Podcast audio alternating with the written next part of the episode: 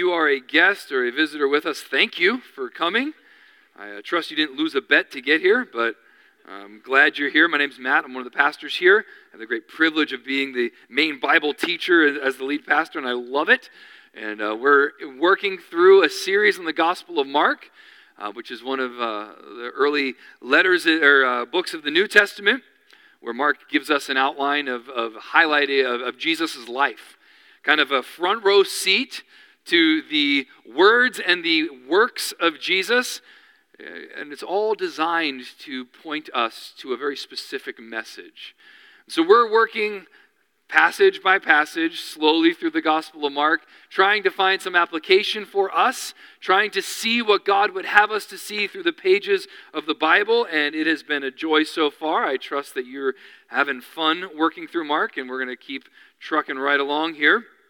We are in today in the second chapter of Mark. Eh, we're going to start in verse 1, and we're going to read all the way to verse 12. This is a very, very familiar passage, one that we have heard a lot, one that we have taught a lot to our children.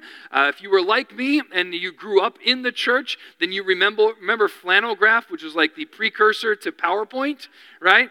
And I remember this one very specifically. There was a, a lady in our church who had like the flannel graph deluxe set, and there were like four four little guys on the roof and they dropped their friend through. There was like a hole in the flannel graph and you could drop your friend through.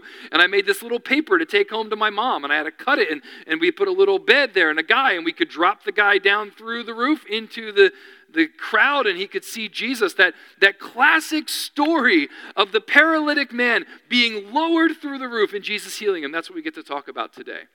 And typically, typically when we hit this passage, we focus so much on the faith of these four friends, and that's a good point of, of emphasis, and it's a good application point, but it is not, as we're about to see, it is not the point of this story. The point of this story is actually much more beautiful and bigger than any of that. And so we're gonna we're gonna talk about now. I, now I've got you hooked. Now you're like, hold on a second. I know this story. I've taught this story. No, you can't change the meaning on me. No, I promise. I promise. It's all in here, and we'll find it. Mark chapter 2, starting in verse 1. Here's what the Bible says. And when, it, when he returned to Capernaum after some days, it was reported that he was at home. And many were gathered together so that there was no more room, not even at the door. And he was preaching the word to them. And they came, bringing to him a paralytic carried by four men. And when they could not get near him because of the crowd, they removed the roof above him. And when they had made an opening, they let down the bed on which the paralytic lay. And when Jesus saw their faith, he said to the paralytic, Son, your sins are forgiven. Now, some of the scribes were sitting there, questioning in their hearts, Why does this man speak like that? He's blaspheming. Who can forgive sins but God alone? And immediately Jesus, perceiving in his spirit that they thus questioned within themselves, said to them, Why do you question these things in your hearts? For which is easier, to say to the paralytic, Your sins are forgiven, or to say, Rise, take up your bed and walk? But that you may know that the Son of Man has authority on earth to forgive sins, he said to the paralytic, I say to you, Rise, pick up your bed, and go home. And he rose and immediately picked up his bed and went out before them all, so that they were all amazed and glorified God, saying, We never saw anything like this. Wow. So we remember, right? You remember the story? Good. Do you remember the flannel graph? The picture? The little piece of paper that your kids drew in Sunday school, right? We remember this story.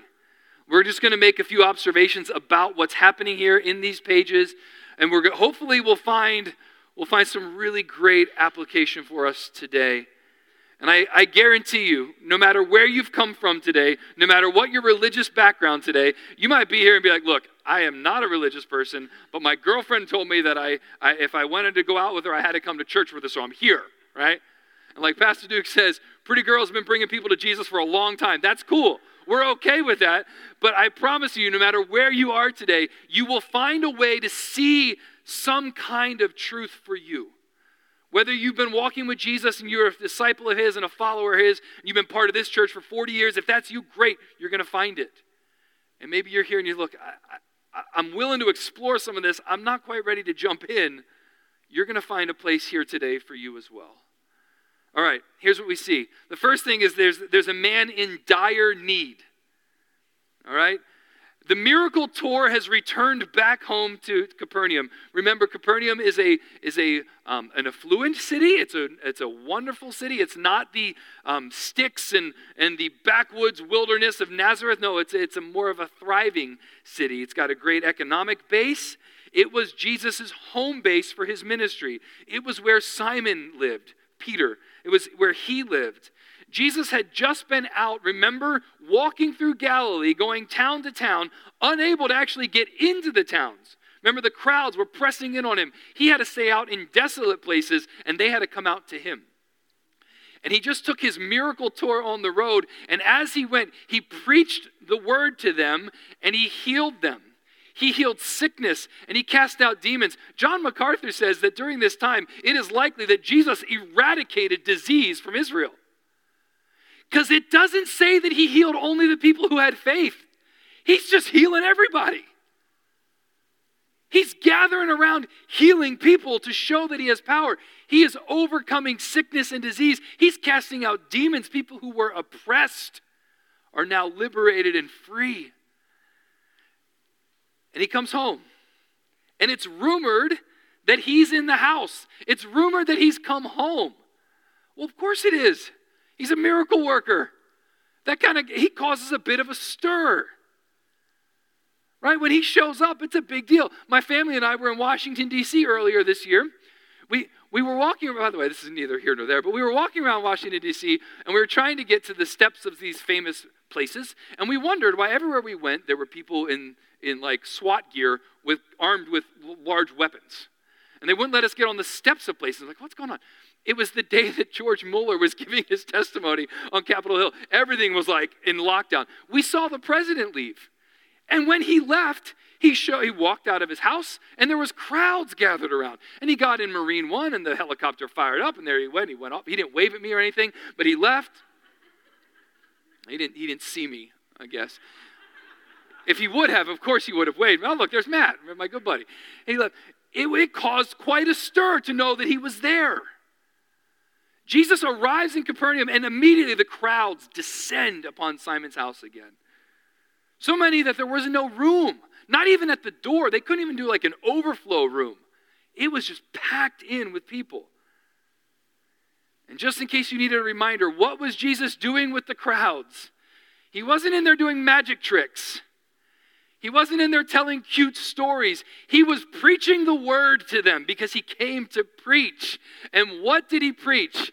He did not preach a message of, of strong armed submission, and he did not preach a message of desperation and, and guilt and shame, per se. He came and he preached the word to them. And he preached to them this word that the time is fulfilled the time that God had promised has been fulfilled. And the kingdom of God that was promised in the Old Testament is now at hand. It's near. The kingdom of God, where he rules and reigns, is now present with you. And then he calls people, so repent and believe in the gospel. Believe in this king of this new kingdom. It's time. The doors are open. All who will are invited to come in and find amnesty and forgiveness and grace with Jesus. It's now. Now is the day. Now is the time. Come, repent and believe. He was preaching that message and he was healing sickness. And four friends, it says they, we don't even know these guys' names, they bring, uh, they bring a paralytic man to Jesus. So this guy is paralyzed. We're not sure which paralysis he suffers from, but he's laying on a bed and four guys are carrying him. Now, it's helpful for us to remember that the most obvious truths in the Bible are usually the most um, powerful ones. The most powerful things we find in the scriptures are not the things that, that are like mysteriously hidden in the minute details of the Bible code that you like take every 33rd letter throughout the, the Holy Greek, uh, Greek New Testament and that spells it. No, it's the plain stuff right in front of you that is the most powerful. And good teaching and good preaching is, honestly, it, gonna, it's really just a matter of like observation, right? Like you see all, it, here it is, it's right there. It's, there's no special gift here, it's just, there it is. It, it's right on, the, on the, the page in front of us. So, what is most obvious? Why is it that four friends are carrying this guy to Jesus? Because he can't walk himself. The most obvious thing here is this guy is in a desperate place. He needs a miracle, he needs help. Something in his life is holding him, is, is ensnaring him, has enslaved him. He is not able to live and move freely because he's bound and hindered. He needs a deliverance. Well, that's good. He's come to the right place because Jesus is in the business of miracles. My friends, you need the miracle. He does the miracles. I think we got a solution here. Right? They load him up, they head over to Simon's. But they can't get there. Remember, the crowds are so big, they're pressing in on him. They can't even get through the door. And just think about the crowd for a moment. Jesus is in there working miracles. Able bodied people are so focused on what's happening that they wouldn't move out of the way and let the paralyzed guy through. That should tell you a little bit about the nature of the crowd. They want to see the show. John MacArthur makes an interesting point about this about how the crowd so often in the scriptures is seen as a hindrance to the work of God. We think the crowd is a sign of the work of God. Shame on us. We think that large numbers of people sitting and listening is a sign of the. No, no, no, no, no. Oftentimes the crowd is a hindrance to the work of God. Here comes four friends with a guy in obvious need, and the able bodied people stand there and they don't get out of the way. But they were undeterred. These guys were not given up easily. They could have said, Oh man, sorry, all full. No room, no more room. Maybe we'll come back tomorrow. We should have gotten here earlier. Sorry, buddy. Looks like you're not walking today. They, they could have just turned around and given up, but instead, they climb up on the roof. Now, homes in that time were different than ours. They weren't pitched with dormers like a Cape Cod. They, were, they had flat roofs. They were one story homes. They had an exterior staircase to get up there. So they walked up the staircase onto the roof, which was kind of like a large patio. You would receive friends and guests there. In the summertime, sometimes you would sleep there because it was cooler. And the roof itself was made up of beams laid across the walls with wood and, and, and thatch kind of worked bet- woven between the beams, and then inches of mud pressed down on top, and then finally covered with some kind of tile or baked clay, like a brick of some sort. All that to say this these guys were pretty, pretty committed to getting their friend to Jesus.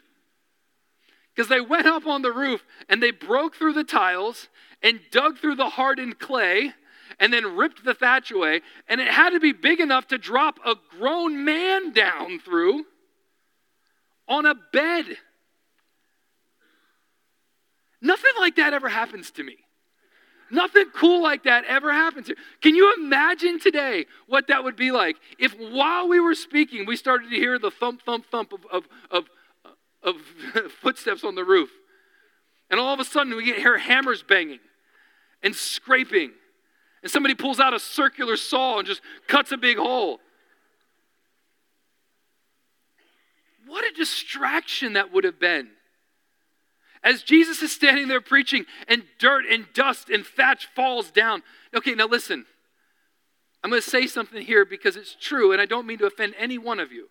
I am somebody who is very easily distracted, right? I am no, no, there's no place in my life where I'm more easily distracted than right here, right now. Okay? For instance, like children crying.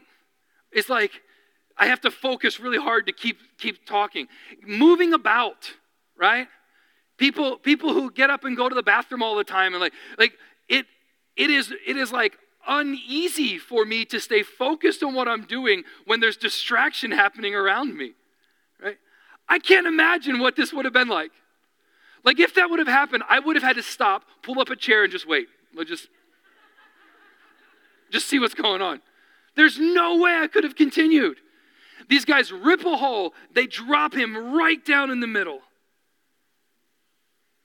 And Jesus gives a really surprising remedy to the situation, doesn't he?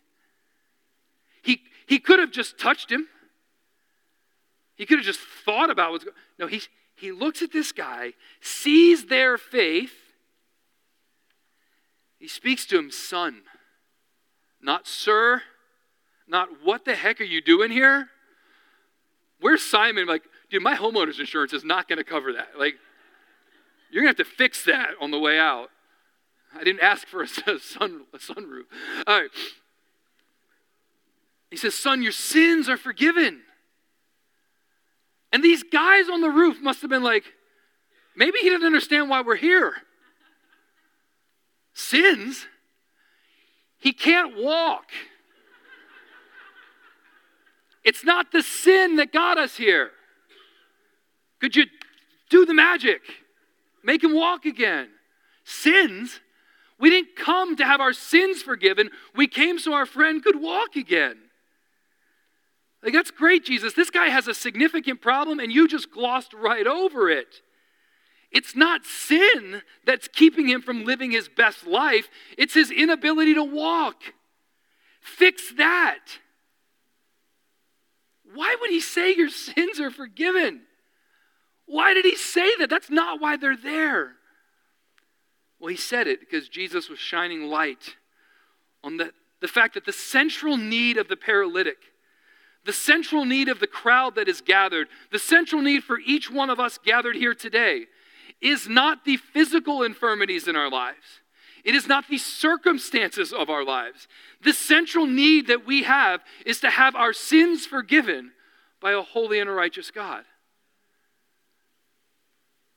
Now, that, that's not just a Christian oversimplification of this thing. I, am with you on that, right? It, that's not like bumper sticker theology. Oh, just ask Jesus, everything will be better. No, our lives are a wreck, they're a mess. We face very real problems. We are here today, many of us carrying incredible weight and burden, and it's not as simple as, oh, your real problem is you just need Jesus. It, but it is. Because even, even in all the significant human and traumatic experiences that we carry, some of you today might be thinking, Matt, that's a little bit much here, a little over dramatic. Because I've got relationship issues that are unresolved. And if that would just get fixed, then I could get on with my life. I've, I've got financial strain and distress that is causing me to lose sleep. It is affecting my friendships and my relationships. It's hurting my marriage. That's what needs to be fixed. And if God would just fix that, then the rest of it would work itself out. Or, Matt, I've got parenting struggles you don't even know about. And if God would just restore that relationship, then all of it would be better. My heart is riddled with addiction, and try as I might to beat this on my own, I just can't. If God would just give me victory over that, then everything else would fall in line. I have anger and rage that just won't yield. And if God would just work on that, I'm dealing with guilt and shame from stuff I did 20, 30 years ago, and I can't forgive myself. And if God would just work on that, then, then it would all be okay. I was abused. I was a victim of an assault. And I can't close my eyes and go to sleep at night without seeing a flashback. That's the trauma I have. And you're telling me Jesus will just fix that? He'll just wave a magic wand and it'll all go away? Disappointment and heartbreak await me every day because all of my plans and all my dreams just blew up in my face. And if God would just restore that, then, then I, physical and illness, physical illness and disease have been constant companions in this last season. And I'm still waiting news from the doctor on the last test. If he would just fix that. Here's the thing we think that the greatest needs in our lives is all of that. But the truth is, as significant as those are, there is a more significant and pressing need in your life than even that. Because we have to deal with the one who can't just destroy our bodies, but can destroy both soul and body in hell. We need to be reconciled to God because sin separates us from Him. and something beautiful happens, and I'm not, please hear me, I'm not saying that once you become a Christian, none of those things bother you anymore. But I am telling you this that if you are disconnected from your Heavenly Father and your Creator and living out of step with His will, and unredeemed without hope in this world, then you have absolutely no chance at fixing any of that. But if you would be connected to Him by grace through faith and would receive the gift of His Holy Spirit coursing through your veins, then, and would, would submit yourself to His hope and His joy, then you have a fighter's chance. You will never be able to forgive an abuser until you're first reconciled to a holy God and have the forgiveness of Christ in you. You will never be able to overcome addiction on your own until you've been liberated and set free in your soul and begin to work at and press that into your daily life. You will never, never be able to forgive those who have hurt you until you have reconciled to God, to whom you, uh, whom you sinned greatly against. Is it really? Yeah, it is really that simple. The greatest, most significant need you have is to be reconciled to God through Jesus Christ. Jesus looks into the eyes of the paralytic who's come to him lowered through a roof, seeking physical healing, and says to him, Son, the greatest need you have is you need forgiveness, and I'm going to give it to you amazing. But this sets up a bit of a showdown with the religious leaders. Luke tells us the Pharisees are there, Mark tells us the scribes are there. You know, the uber religious people. Like the, the one they're not there because they want to see the kingdom unfold. Right? They're there to catch Jesus. They're like the religious police. Some of you are grammar police, you know what I'm talking about. Shame on you. Some of you are just waiting to catch your friends, right? They're not there with a pure heart that wants desperately to see God. They're watching with arms folded and furrowed brow, trying to wait for Jesus to trip up. They're waiting to catch him in something. And they do. The scribes are observing all of this, and they say to themselves, in their own minds, wait a minute. How can he talk like this? They're angry that he's crossed the line here. This is a penalty, like a 15 yard variety. Who does he think he is? In their own minds. They're not saying it out loud, they're in their own heads. They are thinking. They said, Nobody can forgive sins but God alone. And Jesus is able to read their minds.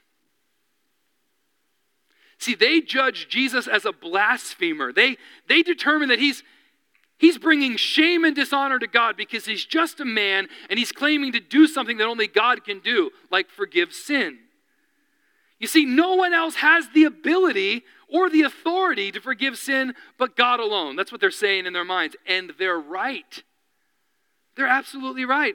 Because our sin is not only sin against one another, our sin is ultimately a rebellion against God, His will and His, his desires for our lives his perfect character that he, desi- he wants us and requires us to walk in. He's either a fraud or he's God. There's not really, in this case, there's not really a whole lot of options here. You see, I can't forgive sins that weren't committed against me. And some of us grew up in traditions where that happened all the time. And it's, it's good for us to be reminded I can't forgive sins that weren't committed against me. I don't have the right. Here's an example Tyler and I may or may not have a cup of coffee at Uncommon Grounds every week, at least once a week in the morning before we come in for staff meetings. So, Tyler, maybe, maybe this Tuesday morning, I'm going to get you in trouble. Maybe this Tuesday morning, you want to show up at 9 o'clock while Tyler and I are there sipping our coffee, solving all the church's problems, having a great time. You walk up to me, you greet me kindly, shake my hand, say, Pastor Matt, it's so nice to see you. You turn around, you backhand him right in the face. Glasses go flying, he drops his cup of coffee, there's blood trickling down his face. And you look at me and you say, Oh gosh, what just came over? I'm so sorry. I've had a rough morning. Um, my kids didn't sleep good last night. My alarm was, was late. I'm, I'm running late to work. I've, I got a lot on my mind. It's a big presentation today. Pastor Matt, will you forgive me?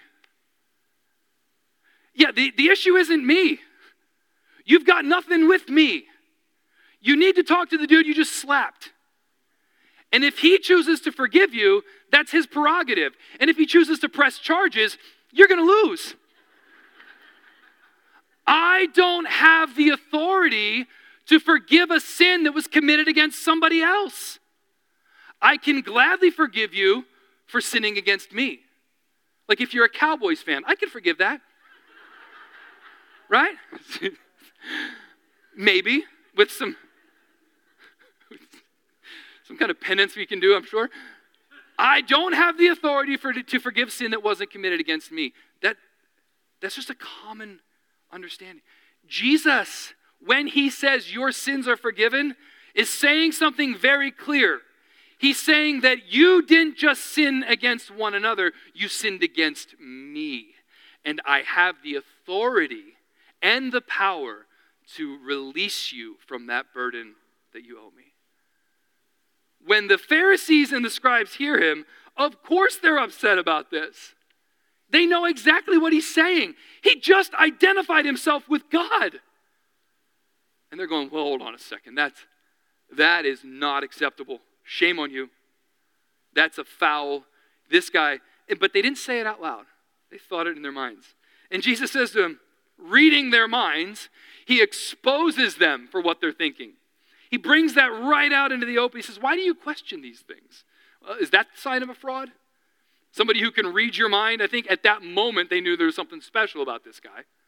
Why do you question those things? And then he says, then he says, which is easier for me to do? Is it easier for me to announce forgiveness, or is it easier for me to ask this man to get up and walk? Well, obviously, the e- What's, what's it easier to do? Well, it's easier to announce forgiveness because it can't be verified, right? The guy is laying there on the mat. You say, All right, your sins are forgiven. How will they know? How are they going to see it? There, there's no way to like verify that right now.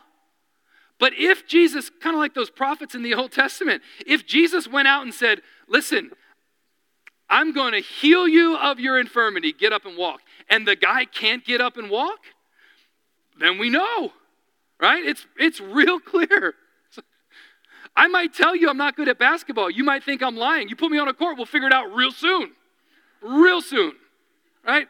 There's no denying. It's right there in public. Jesus said, What's easier? If I tell him his sins are forgiven, or if I, if I say to him, Get up and walk? All right. Here is the passage. Here is the verse. Here is the whole point of this story, right? And, and it's not just that these four friends had great faith and brought their friend to Jesus. That's really cool too. But this is it right here.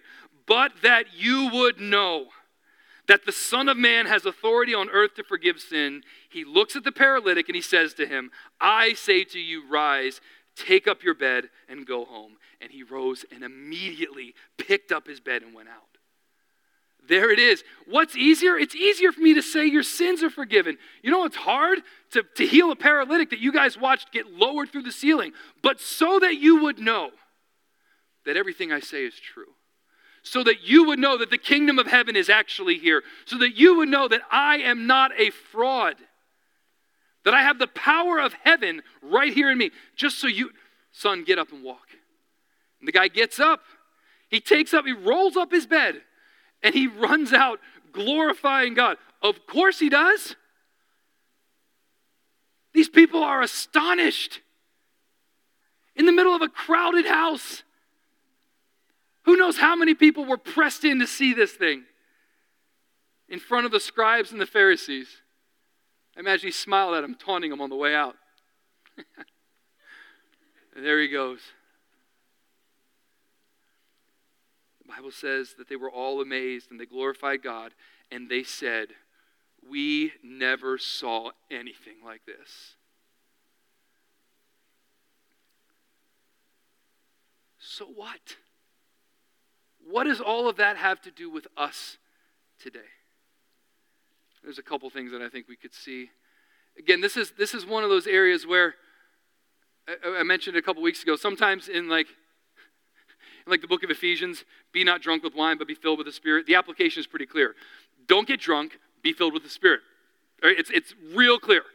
This is not one of those, those passages. This is more of like a, we need to ponder and embrace the message of Jesus.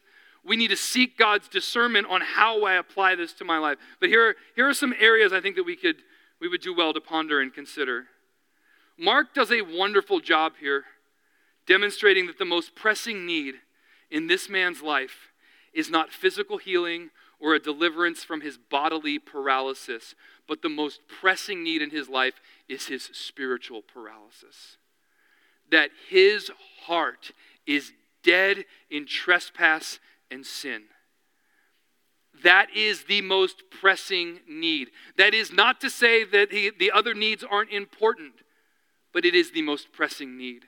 And when we look out over the harvest fields that are in front of us, the people that we know and love, the most pressing need of, of men and women today is not their circumstances. The most pressing need is still their spiritual paralysis, that their hearts of stone are rebelling against God, and what they need is the breath of the Spirit to quicken them and make them alive again. The other needs they have, please hear me, are incredibly significant and drag them down and beset them and feel like weights on their shoulders. I'm not trying to minimize the litany of other things that we deal with. I am simply trying to prioritize the spiritual to its proper place. And I would argue again that until somebody is right with God, the issues of their circumstances will continue to defeat them. Because apart from the power of God, we are hopeless and helpless and lost in this world. We don't have the ability to overcome some of those things. I'm not trying to minimize your pain, your struggle, your grief. I am trying to tell you today that with God all things are possible. And if you would be reconciled to Him through faith, He would grant strength to endure. Secondly, today, Jesus announces in this passage that He has the power and the authority to forgive sin, which is significant because sin, right, like I said, is not primarily a matter between two humans, between a human and a creator. You see, the weight of this passage is clear. It is to reveal that Jesus is the one who has the power to forgive sin because he is divine. He is God. He identifies himself with God. Some of you are here today and you're not yet followers of Jesus, and that is a that is a criticism you have heard against Christians and you have lobbied yourself from time to time. Well, Jesus doesn't identify himself as God. I would beg to differ. He says that he can do things that only God can do, so much so that the religious people are really mad at him and want to kill him for it. So you might be here today, you're not a Christian. You're willing to attend with a family member or a friend. You're willing to even explore a little of this religious stuff that your friend has a new fad with, but, but you're not yet sure who Jesus is, and you're not really sure you want to go all in. And while you're coming around to the notion that he was indeed a good person and a good teacher, the idea that he's God in flesh is just a little bit much for you. I would ask you this morning have you considered these things? Have you considered that Jesus brought power and transformation to those he met? That he taught with authority? That he literally changed the course of human history with his death and resurrection? So much so that his followers turned the world upside down in a matter of a few decades? Have you considered the legacy and effect of his teaching and his person and his work? And have you considered what he said about himself? That he has the power to forgive sin. His message was clear. The time was fulfilled. The kingdom of God is near. It's close. It's right here. It's, it's available to you for the taking. Repent. Turn away from sin. Turn to Jesus. Believe in the gospel. Place your trust in him as Lord and Savior. We cannot escape this, pa- this passage with, uh, uh, with the powerful truth that Jesus has authority to forgive sin. And then he demonstrates that authority by raising up the paralytic. It was a sign, it was a witness to his power to forgive sin. It was a sign that he was who he said he was. You must reckon with him. We must reckon with him. And thirdly, today, I think one of the things that struck me as I was studying was the, the sheer power of unbelief and the utter need for the work of God to awaken people's hearts and minds. Capernaum was his home base. J.C. Ryle pointed out that no city had more of Jesus than Capernaum. No city heard more of Jesus than Capernaum. No city saw more of the work and power of Jesus than Capernaum. And while the crowds were pressed in, and they were intrigued, and they were astonished, they were amazed, but they weren't converted. They weren't converted. You know what? His words are way better than mine. And I brought the whole I brought the book with me today because I was highlighting everything, and it would have like hurt my fingers to try to type it all. This is J.C. Ryle. Everybody should read J.C. Ryle. And his expository thoughts on the Gospel of Mark, he says this We forget the amazing power of unbelief, the depth of man's enmity or his rebellion against God. We forget that the, that the Capernaimites heard the most faultless preaching and saw it confirmed by the most surprising miracles, and yet remained dead in their trespasses and sins. We need reminding that the same gospel, which is the savor of life to some, is the savor of death to others. And that the same fire which softens the wax will also harden the clay. Nothing, in fact, seems to harden man's heart so much as to hear the gospel regularly and yet deliberately prefer the service of sin in the world. Never was there a people so highly favored as the people of Capernaum, and never was there a people who appear to have become so hard. Why do I bring that up today? It is a common misbelief that if we would just get people to hear good preaching, if we would just share the gospel with them in the most compelling way, if the presentation would just be perfect, then the keys to their heart would open up. And to say that is to grossly misunderstand the depth of sin. That I am an enemy against God, that I have not honored him, I have not obeyed him, I have not lived up to his righteous standard for my life, and nothing I do can solve that fact that there is a great gap that exists between us. And I'm dead to him. I can't I can't move like dead, laying on the ground dead. I can't move closer to him. I am as I am as productive in that situation as a paralytic unable to move from where I am. We are dead in trespass and sin, unable to move from our place where we are to the grace of Jesus. And friends, it is not the presentation that unlocks the heart. I wish it was. I've been preaching the gospel in a public setting like this for almost 20 years.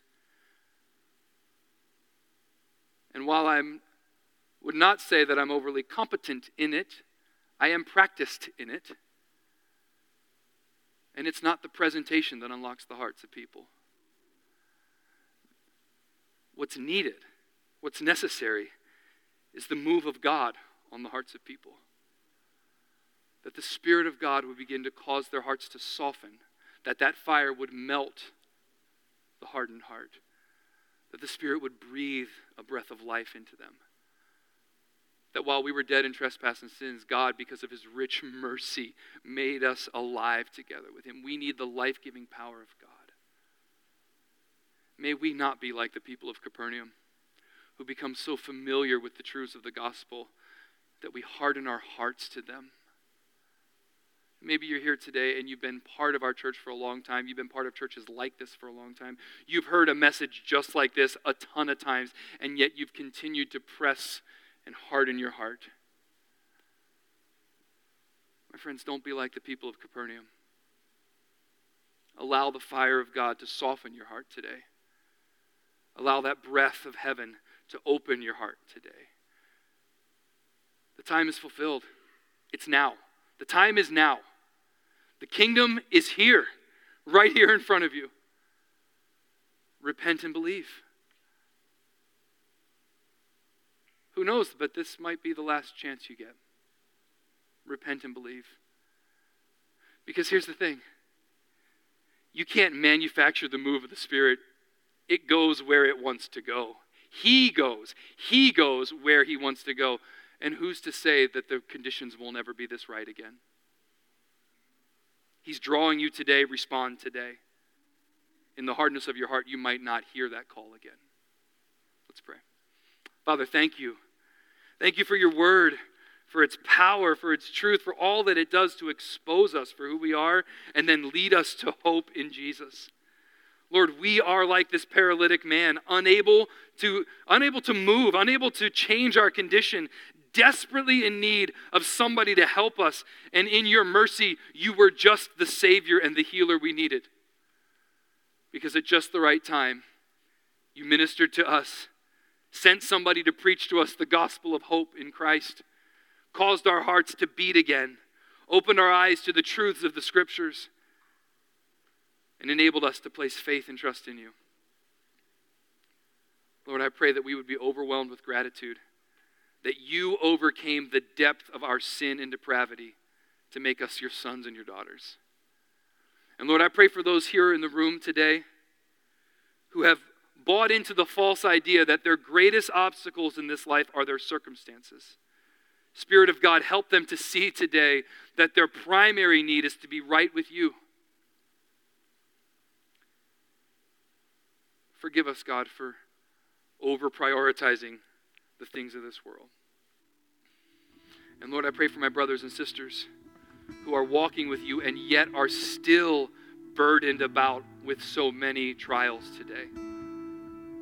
Strengthen them to carry those burdens. Walk with them through them. Empower their forgiveness, their healing, their freedom through the power of your Spirit working in their lives. And Lord, may our hearts never be like the people of Capernaum. May we be a people who respond to you when you call. May we yield and bend and submit to you and find in you all the joy that we ever hoped to find in this world so much more. In Jesus' name we pray. Amen.